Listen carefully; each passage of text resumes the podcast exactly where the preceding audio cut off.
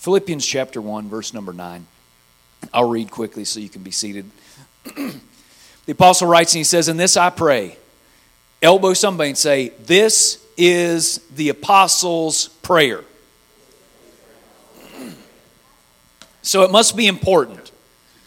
Like Paul, Paul wasn't just flapping his lips. He says, This is what I pray for you.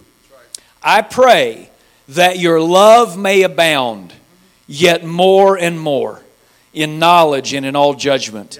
That you may approve things that are excellent, that you may be sincere and without offense till the day of Christ, being filled with the fruits of righteousness which are by Jesus Christ unto the glory and praise of God. He said, I pray that your love would abound more and more. 1 Corinthians 14 and verse number 1 says this Follow after charity, which is just another word for love. I don't know why the translators use two different English words for the same Greek word. But it says, Follow after love and desire spiritual gifts, but rather that you may prophesy. Let's pray. Father, I love you so much. Thank you. Thank you for what we felt so far, and I thank you for your word. God, your word's awesome. I pray that you will use your word tonight to empower us, strengthen us, and direct us. I pray, Father, that you will help me to speak everything that you want spoken tonight, nothing more and nothing less. And let me just be an oracle of your word that you can speak to us. Open our, our minds to understand, our hearts to receive, oh God, what you would say. And we'll thank you for it in Jesus' name. Everybody said amen and you can be seated. Thank you for standing for such a long period of time. We are commanded to grow. I'm sorry, I didn't wait for you to be seated because I, there's, there's like an amen button that you set on. And we are commanded to grow. Amen. We cannot stay stagnant or static uh, I believe that it was the founder of McDonald's that says, when you stop growing, you start dying. So we need to grow. The Apostle Paul tells us to grow in the grace and in the knowledge of our Lord and Savior, Jesus Christ. So our knowledge of God should and can increase. The Apostle Paul wrote in 2 Corinthians 10 15 about when our faith is increased. So our level of faith should increase. But he also wrote in Philippians, and we read it already, he said that he prays that our love may abound more and more, that our level of love should abound. He said that we should, in, in 1 Corinthians 14, we read it already, uh, but he said, follow after charity or follow after, pursue love. Now, I know there a lot of kids that are going to go to teen camp in a couple weeks and they think that's what they're doing. They're pursuing love. Are y'all all awake tonight or am I just okay? I guess they if you're if you're looking for a date at church camp, you are looking for love in all the right places. So that would be good. That would be a good place to go. Teens The best place to find love would be find somebody in the altar with, with, their, with their face stained with tears and their hair all messed up because they've been passionately seeking after the face of God. Find somebody that's going to love God more than they love you. But he tells us that we should, that our love, he prays that our love would abound. The word abound means to it, it, this is great. In the Greek, the word abound means to superabound in quantity or quality, to be in excess, uh, to exceed a fixed number of measure, or to be left over and above a certain measure, to abound and to overflow, to furnish one so richly that he has abundance. And then he says that more and more. We, play, we pray for an overflow of power. We pray for an overflow of anointing, but Paul prayed that the church would overflow with love. Yes. Now, we might not shout on this tonight because we, we like to shout about the gifts of the Spirit, but we're kind of hesitant about the fruits. We ask for gifting, We ask for finances to abound, but Paul prayed for love to abound in the church. So tonight, I want to talk to us for a little while from this title, and I think we're going to have a little series on love, but I want to talk to us on this title Check Your Love Level. Yeah. Just look at somebody say, You need to check your love level. Now, don't be making googly eyes back there because that's not what the word love means.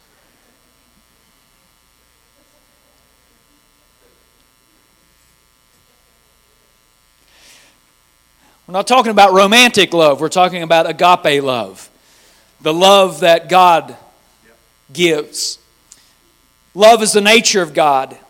John said, He that loveth, know, loveth not knoweth not God, for God is love. Love is the greatest commandment because when the Pharisees came to Jesus and said, Hey, what's the greatest commandment in the law? Jesus said, Thou shalt love the Lord thy God with all thy heart, with all thy soul, with all thy mind. This is the first and great commandment. And the second is like unto it, Thou shalt love thy neighbor as thyself. To love is the first commandment, it's the chief and most important commandment, and it's the second commandment. To love. Now, before we go much further, I've got to tell you that love is not an emotion. Agape love is not an emotion. It's not some bubbly feeling that you feel on the inside. For the most part, love is an action. It's a choice. It's a it's a action that God prompts us into. Love is the royal law. James said, "Fulfill the royal law that thou shalt love thy neighbor as thyself." Love is one of the fruits of the Spirit. In fact, it's the primary fruit. For when the Apostle Paul listed them in Galatians, he said the fruit of the Spirit is love, joy, peace, long suffering. He lists love first. Love is greater than faith and it's greater than hope. In 1 Corinthians 3 13, 13, he says, And now abideth faith, hope, charity, these three, but the greatest of these is charity or love. So, love is important.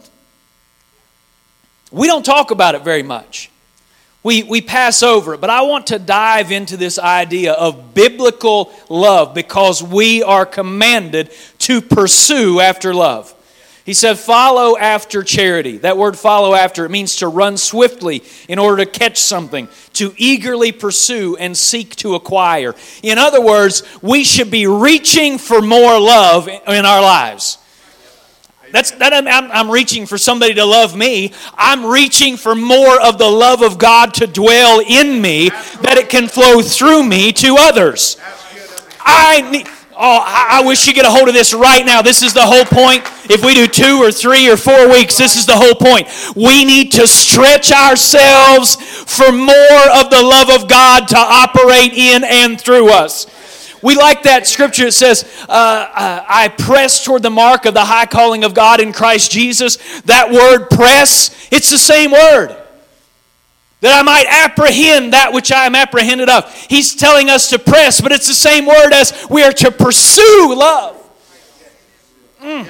We need more love in our lives from the presence of God. So tonight, I want us to take inventory on ourselves. Where is our love level?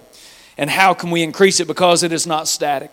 Uh, in the book of First Corinthians, chapter number 12 is all about spiritual gifts and ministry.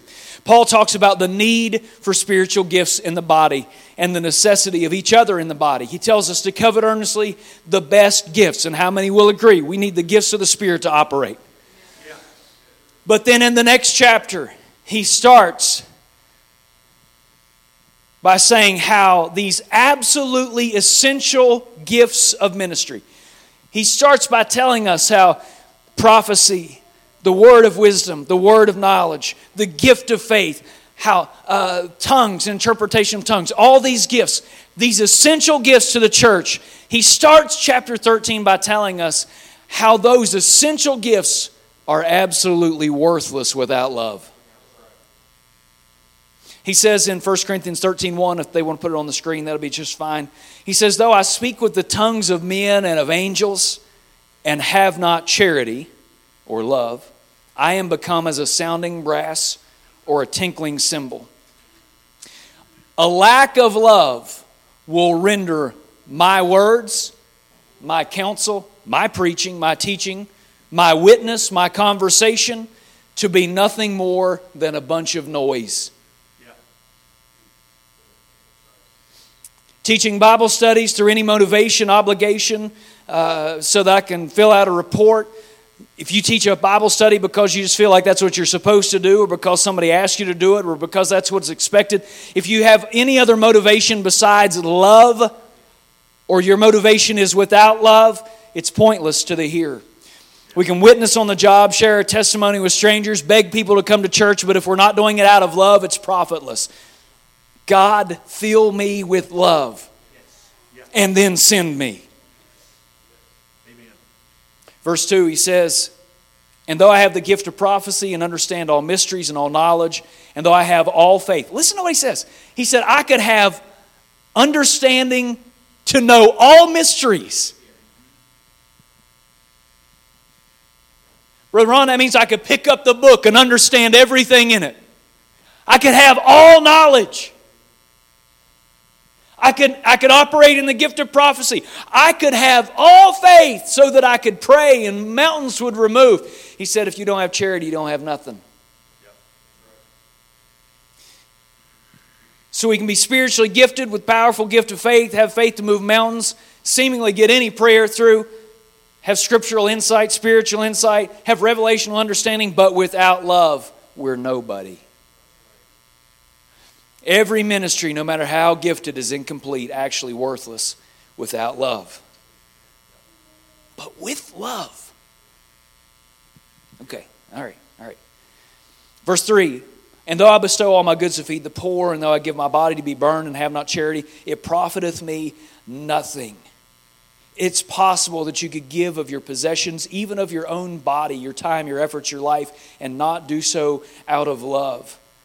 You can do this out of a sense of duty or out of obligation or as a result of submission, but sacrifice without love is of no benefit to you. You could become a martyr, but if it wasn't out of love, he says you've wasted your time and your effort.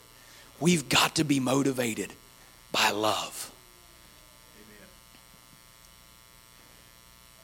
Reminds me of a story. These three guys were hiking, and, and as guys tend to do, they, they started talking about their favorite sports team. Please don't cut me off yet. They started talking about, they started to argue, Brother Pat, about their favorite sports team. And uh, one of them was a Ohio State fan. And one was a Marshall fan. And one was a Mountaineer fan. And they got in this big argument as they were, they, were, they were walking up this mountain. They got in this big argument about who is the bigger fan. And the guy from Ohio State, he said, I will show you how big a fan I am. And he said, This is for all the Ohio State Buckeyes. And he jumped off the cliff to his death. Martyred himself. He's trying to prove his love.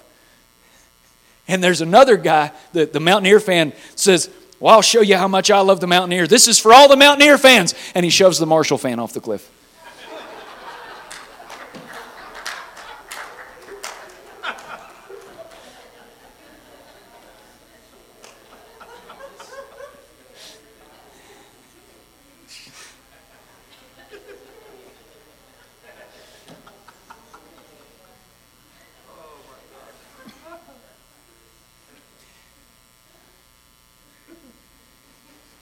Sacrifice that is not motivated by love and has a purpose is absolutely worthless. You can go tell your friends all that joke and whatever your, your persuasion is, you know, whoever you're fans of, you can reword the joke. But please no fan mail for hate mail from the Marshall people. We must be individuals of love and a church that is abundant in love.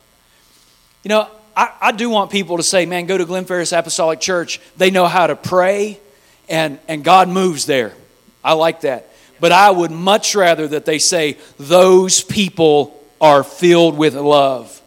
That church loves people. I want us to be a church that loves people. You know, every church in town thinks they're the friendliest church in town. Every church in town thinks they're full of love. I want us to be truly a church that loves people. I want us to love people that don't look like us, don't act like us, don't don't smell like us, don't dress like us, that don't live like us. I want us to love people. Yes. Amen. And so I want us to take some inventory tonight. What are the signs and the symptoms of abounding love? And the point tonight is not to shame or condemn or make us feel, man, I, uh, because some of this is going to hit this preacher right here. But I want us to, to take some inventory about the level of love that we're exhibiting in our life. And, and so, Paul, if we, if we must love, how do we know that we have love? What's it look like? He tells us in 1 Corinthians 13, uh, starting at verse number 4, he describes it Charity suffereth long. We always read this, uh, and, and we don't take time to kind of pull out all the meanings here, but we're going to for a little bit this evening. Charity suffereth long and is kind. Charity envieth not, charity vaunteth not itself. It's not puffed up, doth not behave itself unseemly, seeketh not her own. It is not easily provoked, thinketh no evil, rejoiceth not in iniquity, but rejoiceth in truth, beareth all things, believeth all things, hopeth all things, endureth all things. Charity never faileth. Well, that was a lot of stuff, Brother Paul. I want to slow down and I want us to talk about what these attributes of godly love are. And so the first one, he says, charity suffereth long. It's long suffering. If we are filled with the love of God, we are going to be long suffering. That word means that we have self restraint in the face of provocation. Let that sink in for a second. We have self restraint when we're being provoked. Doesn't mean we're just patient, you know, when there's four people ahead of us in the line at Walmart. It means when someone has done something to us that could provoke us, we have restraint not to react. That's right. If, if this is agape love, then certainly there should be biblical examples of how God is long suffering. And so let me give you that biblical example. Psalm 7:11 says this, God judgeth the righteous. God is angry with the wicked every day. If he turn not, he will whet his sword. He has bent his bow and made it ready. God is mad at the wicked. That's what it says. But Second Peter says this The day of the Lord will come as a thief in the night, in which the heavens will pass away with a great noise, the elements shall, shall melt with fervent heat, and the earth also will be, uh, and, the, and the works that are therein shall be burned up. God is going to take vengeance on the unrighteous. But it also says, He is long suffering to usward, not willing that any should perish, but that all should come to repentance. God has the ability to take vengeance right now. But he is long suffering, giving us an. Aren't you glad God's long suffering? Aren't you glad that the first time you messed up, he didn't send you a lightning bolt from the sky and buzz you, vaporize you? But God's long suffering. If we have long suffering, we give people the space to repent who may never do so.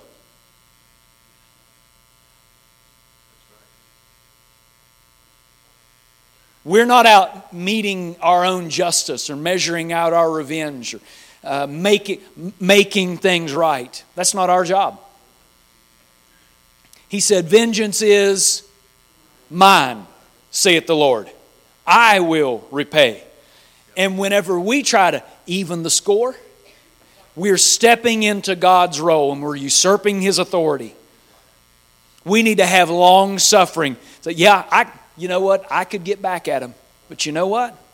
I think I'll just pull my hand away and let God fight my battles. Long suffering gives people the space to repent who may never do so. he said it's love is kind. Well, I'm nice. Elbow somebody real hard and tell them I'm nice. You can elbow them real hard. I'm, There we go. Okay, don't hurt each other up there, guys. The word kind here, it's different from being cordial. We were, we were in, uh, when I was in college, there was a guy that lived on the same floor with us, and uh, uh, he was a little different. And when you walk down the hall, you know, Brother Tex, how you say, Hey, how are you today? What's the answer you're supposed to give? I'm fine. I'm good. Whatever. He didn't take it as that. He wanted to tell you about his day.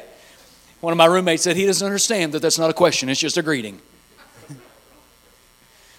but if you truly have kindness, kind is asking someone how they are and really wanting to know the answer. Luke 6 and 35, here's God's demonstration of kindness. He says, Love your enemies and do good and lend, hoping for nothing again, and your reward shall be great, and you shall be called the children of the highest. For he is kind to the unthankful and to the evil.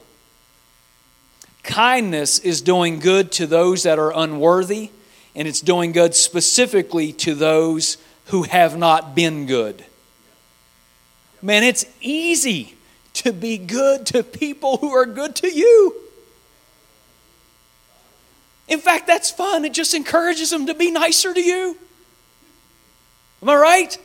Okay, I, that's, that's great, man. I, I like to be nice to nice people because they're nicer back.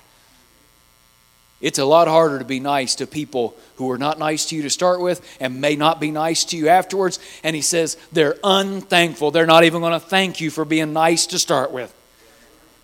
But he said that is the attribute of godly love is kindness. In fact, I think it's in the book of Matthew where he says, uh, Be children of your Father because your heavenly Father, He is, He loves those that don't love Him back. That is what we need to do. Be kind. So here's, here's, here's the problem with all this, Cassidy, is we can't will ourselves to just, I'm going to love that person. How many, how many, we, we talked this, about this just a little bit uh, before service today. That, uh, you know, how many, let's have testimony service just a minute. How many's ever been done wrong? How many, now you don't have to put your hands up, just how many has been done wrong and you have said, I'm praying for them. Don't put your hands up. I'm praying for them, but you really wasn't over it. You laughing because you're guilty.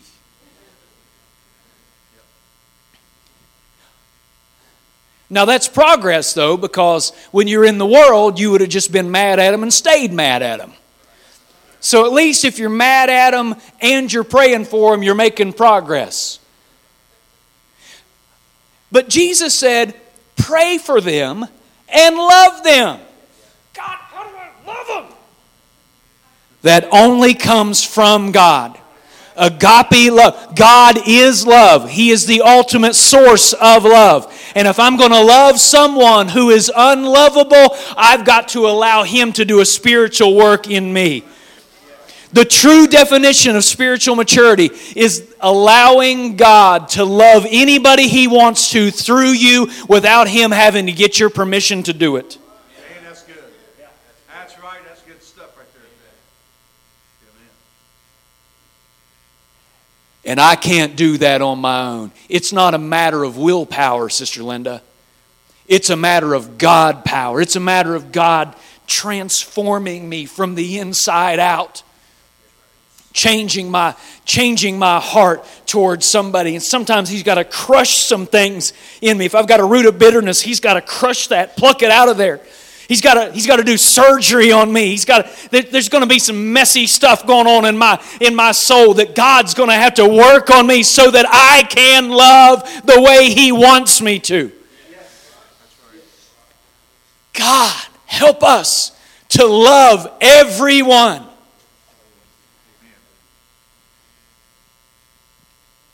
It is a spiritual indicator how much of the love of God is operating in me. Am I praying for, can I,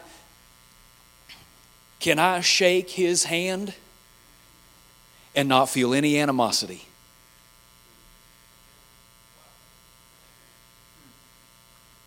We got to skip ahead about three verses here. I didn't think I was going to go here today, but we'll skip ahead about three verses. Uh, I can't remember which verse it is. I'm sorry, Sister Judy. In the NIV, it reads, Love keeps no records of wrong done.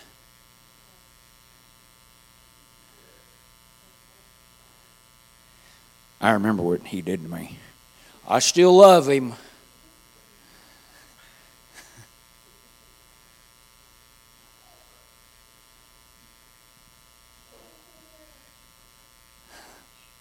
I was I was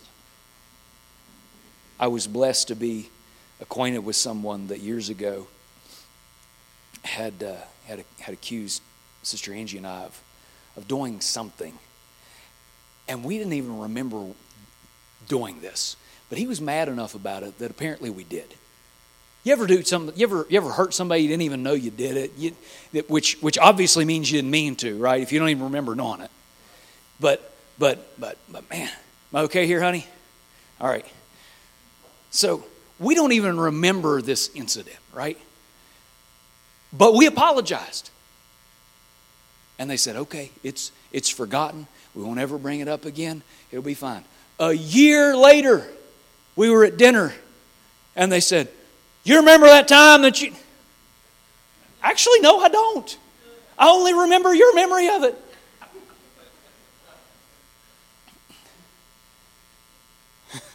I'm sorry. I re- but love keeps no record of wrong done. If we love people, they are, go- they are going to do us wrong. They're going to hurt us. They're going to say bad things about us. They're, all that stuff. They are going to keep a record. Uh, but we have to wipe the record clean. That's exactly right. Keeps no record of wrong done. I don't know if me telling that story helped people or if it just contradicted my whole message because I do remember it, but it's under the blood. I'm good. I really am good. We need to be kind. Somebody say amen. amen. Kindness is doing, to the, going good to those that are unworthy. Uh, let me give you a couple more. There's so much, I got, I got way more notes than you got listened tonight, but it's good stuff because it's mostly just scripture. Love envieth not, vaunteth not itself. That means love is not jealous of others and does not provoke jealousy in others. Love does not behave itself. I'm sorry, I'm, i want to read verse 5 to you if you'll put that on the screen. Does not behave itself unseemly, seeketh not her own, is not easily provoked, thinketh no evil. That is a lot to unpack. So let me read it to you in a couple other translations. Love is not rude it is not self seeking. It is not provoked nor overly sensitive and easily angered. It does not take into account a wrong endured. Love is not selfish or quick tempered. Love doesn't force itself on others. It isn't always me first, and it doesn't fly off the handle. That's a good one. It does not dishonor others. It is not self seeking. It is not easily angered. Let me, let me deal with a couple of those things. Love is not easily provoked, it doesn't fly off the handle. See, we could really have testimony service tonight, but we're not going to. It's not easily provoked. And I love what the message says it says, does not fly off the handle. I'm sure that there's some folks in this room you have flown off the handle. See, now that was, I didn't ask for that.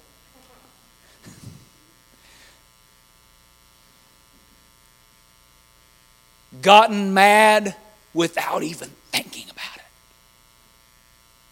That's not an attribute of love. Love doesn't do that. Love, and you know what? Isn't Brother Josh a great guy?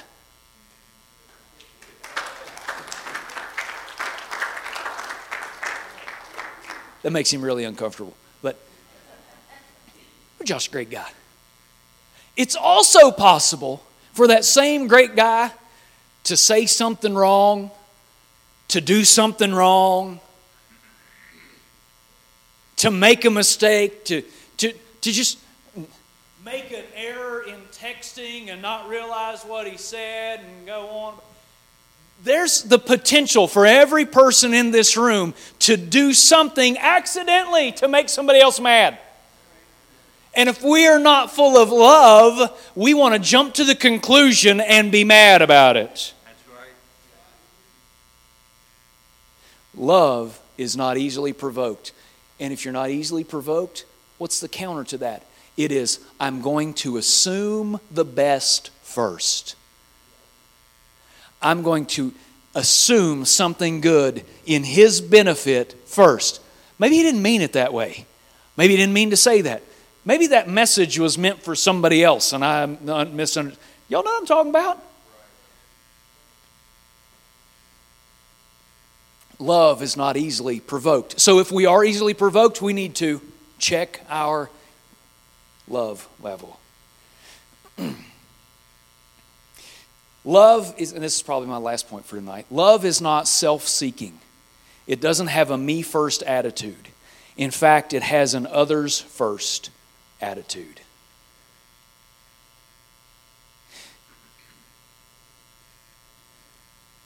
While I'm calling people out and embarrassing them, talking about talking good about them, I'll just tell you, I, I, I, that that cute girl in the green in the back row on the right, she's wonderful. Uh,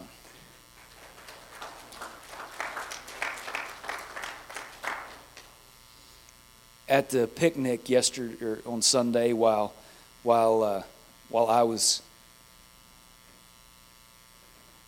eating baked beans and and and fellowshipping and and having fun and that's what most of us were doing. She was making sure the drinks were, were filled and she was making sure that everybody was taken care of and oh do you need me to carry your plate? I love her because she does not have a me first attitude she has an others first attitude. But Philippians says this.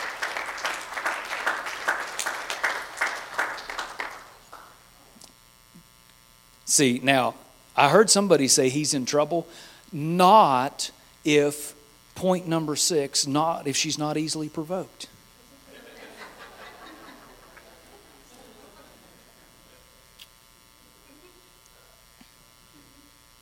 We love this section of Scripture in Philippians chapter 2. Verse number 5 starts this way Let this mind be in you, which was also in Christ Jesus, who being in the form of God thought it not robbery to be equal with God, made himself of no reputation and took upon the, him the form of a servant. He goes on, he talks about uh, uh, that God has highly exalted him, given him a name that is above every name, that at the name of Jesus, every tongue shall confess, every knee will bow. Uh, and we, we look at that section of Scripture in Philippians chapter 2 as a great doctrinal section where the Apostle Paul's teaching us about the Godhead and what is called the kenosis of Christ, how God became man.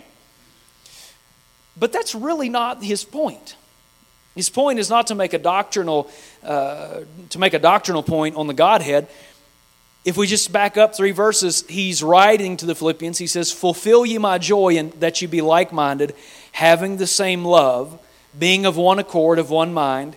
And then he says, "Let nothing be done through strife or vainglory, but in lowliness of mind, let each esteem other better than themselves." Look not every man on his own things, but every man also on the things of others. In other words, don't be so consumed about your stuff. You should be concerned about everybody else's life. Don't be so self focused that you don't have the focus on other people. And then he says, let this mind be in you, which was also in Christ Jesus. He's not making a, a doctrinal point or, or an observation about the Godhead. He's telling us as individuals to treat the church the same way Jesus treated the church. In other words, he was God manifested in the flesh. But he loved the body so much that he took upon himself the form of a servant. That where, where it says that, uh, make sure I read this correctly, where it says that uh, he made himself of no reputation. That comes from a Greek word. I'm sorry, I'm not a Greek scholar, uh, but it's called the kenosis of Christ. He emptied himself of all reputation. He came and dwelt among us as, as a man. He didn't exalt himself. In fact, Jesus' attitude was whenever 12 disciples walked into the room and every one of them passed by the pitcher of water and the towel, Jesus took the towel and girded himself with the towel. And he poured the water and he began to wash their feet because he was the servant of all. Let this mind be in you, which was also in Christ Jesus. We've got to, we need to have an attitude that we're willing to serve everybody else in the body before we serve ourselves. Let, let this mind, that was the mind he was talking about, where Jesus was a servant to everyone and thought of himself last. You can stand. But this is the clearest definition of biblical love. And it's found in the primary scripture about love in the Bible. Most of you can quote it. John 3 16. For God so loved the world that he gave. Because he loved the world, he gave of himself. Because he loved the church, he gave of himself. He was willing to die because he loved us. The supreme element of love is self sacrifice, the giving of oneself. If we have abounding love, then we're willing to sacrifice our lives, our ambitions, our pleasures, uh, our desires, uh, all of our intentions, our benefits. Our, we're willing to sacrifice for others. That's biblical love. We close your eyes, we lift your hands right now, and I want you to begin to talk to the Lord. Father, Father, I want to abound in love. I want my life to be filled with the love of God. I want my church to be filled with the love of God. And I am giving you permission tonight, Father, to take your word that's quick, it's powerful, it's sharper than any two edged sword, it pierces asunder the soul and spirit, the joints and the marrow. It's a discerner of the thoughts and intents of my heart. God, I'm asking you that you'll take your word and that you will begin to discern my heart. I, I want you to discern my deficiencies if I've got deficiencies of love, if I've got if I've got bitterness that I'm still hanging on to, if I have deficiencies, if I am if I'm if I'm flying off the handle and I shouldn't do that, if I'm not self-sacrificing and if I don't have the attitude of a servant, I'm asking you, God, that you will let your word do surgery on my heart and that your spirit will come in and heal me and fill me with divine love. God, you're the source. I need your love in my life. I need you to fill me, not just full, but I want to overflow with the love of God so that people know it's not me, but it's you that operates through me. I want an overabundance of your love in my life.